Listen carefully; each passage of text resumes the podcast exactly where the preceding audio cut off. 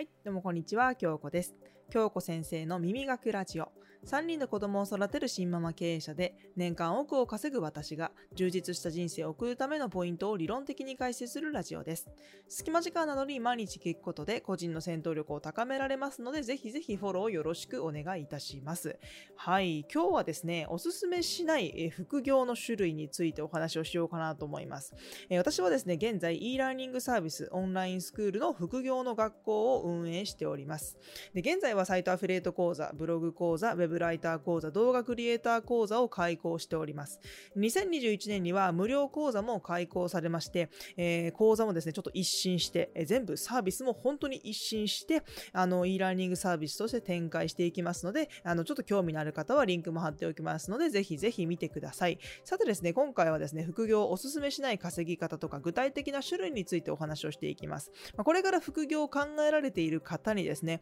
あの、ぜひぜひ聞いていただきたい内容ですので、次のチャプターからお話ししていきます。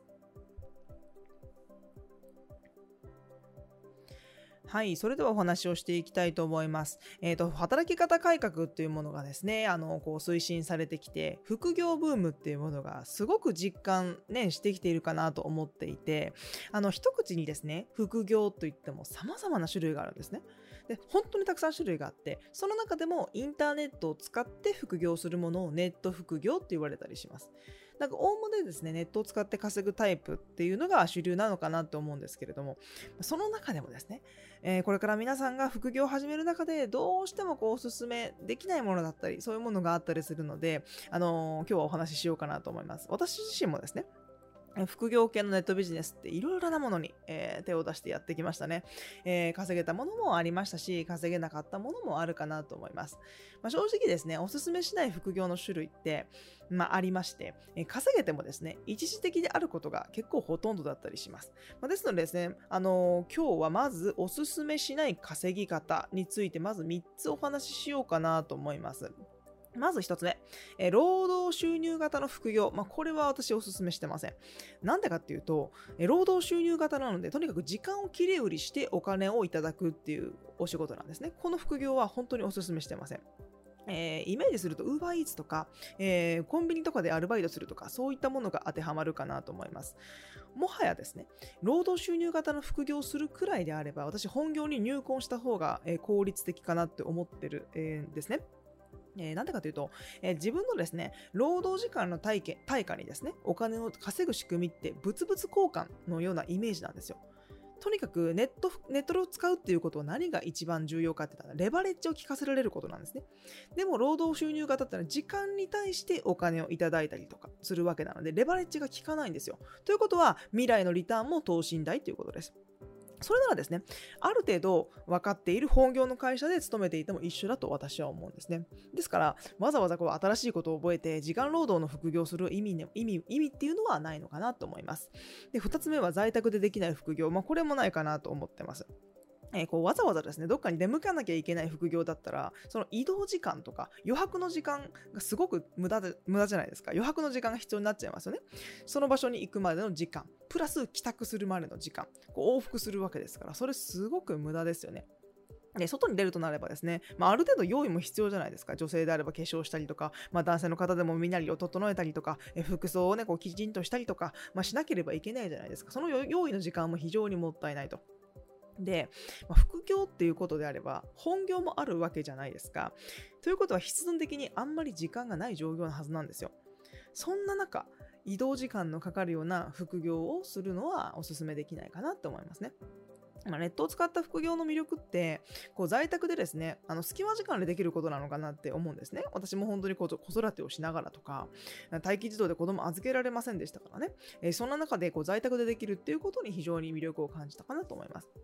であと3つ目ですね。楽して稼げる系の副業。こちらもちょっとお勧めできないかなと思います。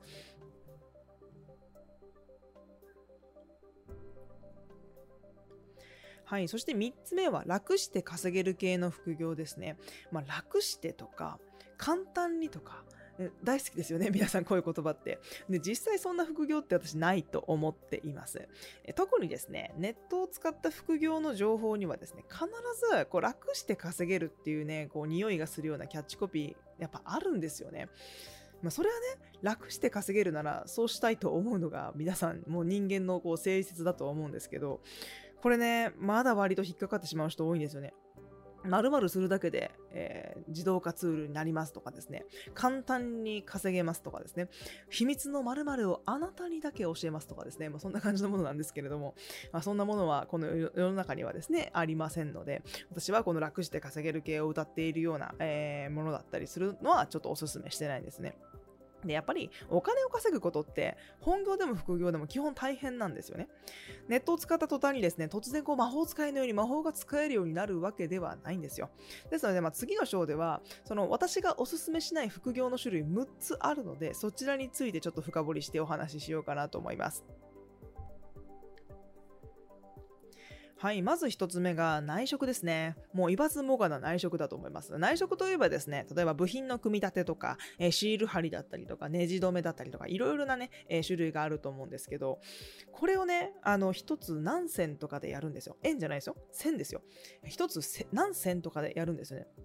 これどう考えてもですね、これ果てしなくてですね、まあ、これこそ労働型収入の応答だと思います。で、なんでこれ内職のことを京子さん知ってんだって思うかもしれないですけど、実はね、これ私、ネット副業とかをやる前にちょっとやってたことがあって、なんだったかな、この、こう、車の、車でこう、ミラーというか最初の、えー、なんていうのかな、この、ボンネットのところから水出てくるやつあるじゃないですか。その水を出す管。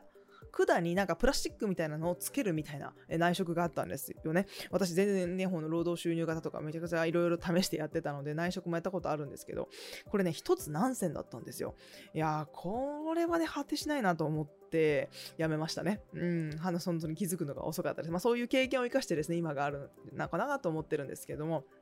でも確かにですね、その内職っていうのは在宅でできるので魅力的だとは思います。でも同じ時間を使うのであれば、例えばアフィリエイトとかブログで仕組み構築をしたり、動画編集のやり方を覚えたり、ウェブライターとして稼いだりとか、えー、ウェブ上にですね、こう資産を作っていく、自分にスキルをつけていく、そういった方が圧倒的に生産性は高いかなと思います。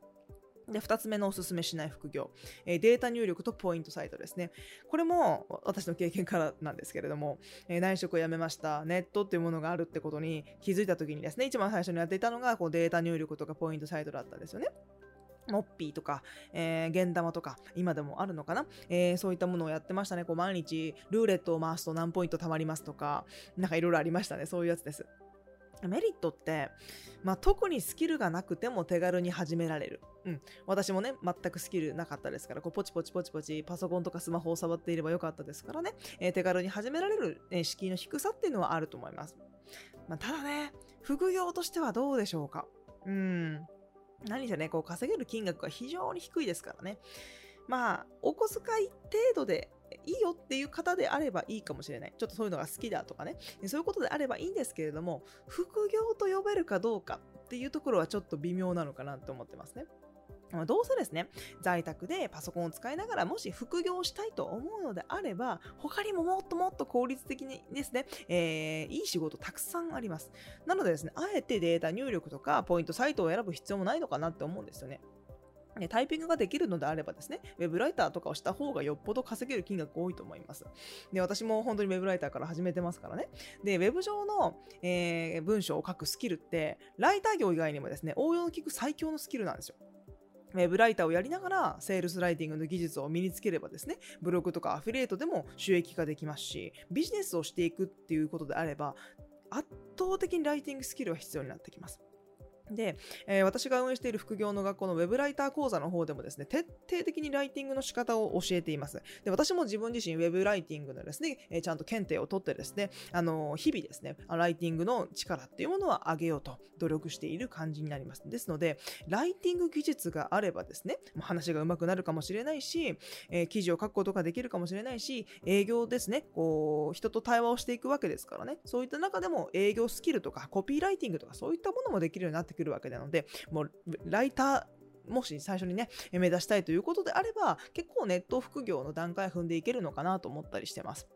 はい、次3つ目のおすすめしない副業は、ミステリーショッパーとウーバーイーツになります。えー、ミステリーショッパー聞いたことないかもしれした聞いたことないよっていう方も見えるかもしれないんですけれども、えー、お店のサービスとかクオリティなんかをね覆面調査するお仕事になります、えー、飲食代とかサービス代はタダになりますね、えー、そしてそれはですね謝礼の中から支払わなければいけないんです。だから実質ねこう稼げる金額ってかなり少額っていうふうに聞いたんですけれどもえ主婦のですね、副業にはいいかもしれません。だけど、しっかり副業したい人にとっては、コンスタントにね、こう仕事があるわけではないですからね、えー、デメリットになるかなと思います。そしてミステリーショッパーですから、お店に行かなければいけないと。だから、現地まで出向くですね、こう手間なども考慮すると、やっぱりお勧めしないかなと思います。で、Uber Eats ですね。まあね、こういうコロナ禍になって UberEats とかこう自宅まで運んでくれる系のものは結構ね、こう盛り上がってきてるかなと思うんですけれども、結局時間使わないと稼げないじゃないですか。現地まで出向く手間と、えー、時間が必要なお仕事になってくるかなと思います。もちろんね、あのそういうこ、ね、お仕事をしてくれている人がいるからこそ、えー、回っているっていうのもあるんですけれども、えー、私が一からですね、こう副業を始めようと思った時には選ばないかなっていうところですね。まあ、副業っていうよりは、どうでしょう、本業との掛け持ちみたいな、そんなイメージなのかなと思います。まあ、デリバリースタッフとして、例えば働くとして、時給800円から2000円ぐらいの間で、まあ、本業の他にもう一つ仕事を持つようなものですからね、えまあ、かなりハードになってくるかなと思いますね。ですので、まあ、時間がない中ですよ。副業で収入を増やそうとしている時に、さらに時間を投下して、えまあ、労働型になりますし、体力も使えますよね。それで時給800円とか、えー、そういうのはちょっと過酷すぎるのかなと思ったりします。はい。次4つ目です。怪しいネットビジネス。こちらもおすすめしません。えー、労働型収入でもなくて、在宅でできるといえばですね、やっぱりネットビジネスっていうところがね、こう頭に浮かぶと思うんですけど、まあ、一口にネットビジネスといってもすごく様々なんですね。まあ、代表的なものがこうアフィリエイトとかブログっていう言葉になると思うんですけれども、その中でもかなり種類が実はあって、まあ、さっきも言ったんですけど、楽に稼げるっていうニュアンスが伝わるスタイルのものはやめた方がいいと思います。えクリックするだけで何十万円稼げますとか、登録するだけで何十万円稼げますみたいな、こんなキャッチコピーで勧誘してくるものは絶対にお勧めできません。で、怪しいネットビジネス系の話ってですね、割と向こうからこう甘い誘惑とセットで勧誘してくるのが特徴的です。もうよく見ませんか？こう、スーツ姿の男性がですね、こう腕を組んでメールアドレス登録をね、こう促すようなですね、まあそれオプトインアフィリエイトって言ったりするんですけれども、まあそういうのもよく見ますよね。登録すればですね、えー、配信者に1000円前後の報酬が入るような仕組みになっています。で、登録したからといってですね、甘いキャッチコピーが現実になることはほぼほぼないと思っていて、えー、投資などの話も気をつけなければいけない。えー、バイナリーオプションとかこうそういうのもよく私のところにも来るんですけれどもね、ルールが簡単だから初心者でもすぐに稼げますとか言ってですね、こう勧誘する人多いんですけれども、誰でも勝てるわけではないです。正しい知識がないのであれば、投資系の副業もやめておいた方がいいかなと思います。でまあ、結論ですね、えー、時間に付加価値がつかない副業はお勧めできません。で本業がありつつ副業でお金を稼ぎたいのであればですね、かけた時間に付加価値がつかないビジネスっていうのは私はお勧めしてないですね。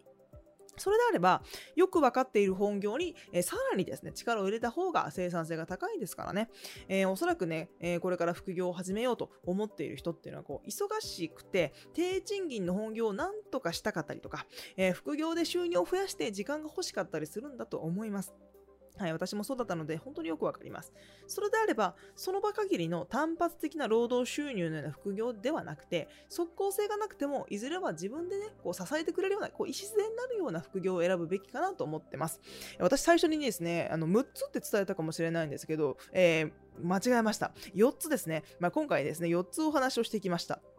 まず1つ目が内職。2つ目がデータ入力、ポイントサイトですね。で、3つ目がミステリーショッパー、ウーバーイーツ。で、最後が怪しいネットビジネスになります。これは本当にですね、あの、私の経験から、えー、今日お話ししたことがすごくありますね。まあ、ネット系のものでも本当に詐欺にあったことがあって2回ほどありまして、もう音信不通になってしまったりとか、えー、ですね、もう何十万円払ったのに何もサービスが受けれないとかですね、あの、そういったものもありますので、まあ、ね、私も今オンラインね、スクール副業の学校というものをやっていたりとか、えー、生きる力向上委員会という女性検定のオンラインサロンをやっていたりするので、そこの情報開示だったり、えー、誠実に対応していくっていうところは私もすごく意識しているポイントです。もうやっぱり自分がね、こう、えー、そういうふうにされたっていうのがですね、一番の経験になっているかなと思います。やはり、えー、今すごく情報過多のね、えー、状況になっていると思います。どれが正しくて、どれが間違っているのかわからない。それが初心者であればあるほど判断ができなくなってしまうんですよね。その正しい情報を、まあ、ラジオだったり、YouTube だったり、ブログだったりでお伝えしていければいいなと思っております。はい、今日この YouTube チャンネルはですね、現在11万人ちょっとのビジネス系チャンネルをやっております。えー、YouTube の方で京子と検索していただくと出るかなと思います。そちらでもですね、ビジネスに関するお話話とか行動の仕方も徹底的に解説しています。え先ほどもお話がありましたが、副業の学校、そして女性限定のオンラインサロン生きる力向上委員会の URL はチャンネル詳細に、え貼っておりますので、ぜひぜひ見てくださいね。それではまた次のラジオでお会いしましょう。京子でした。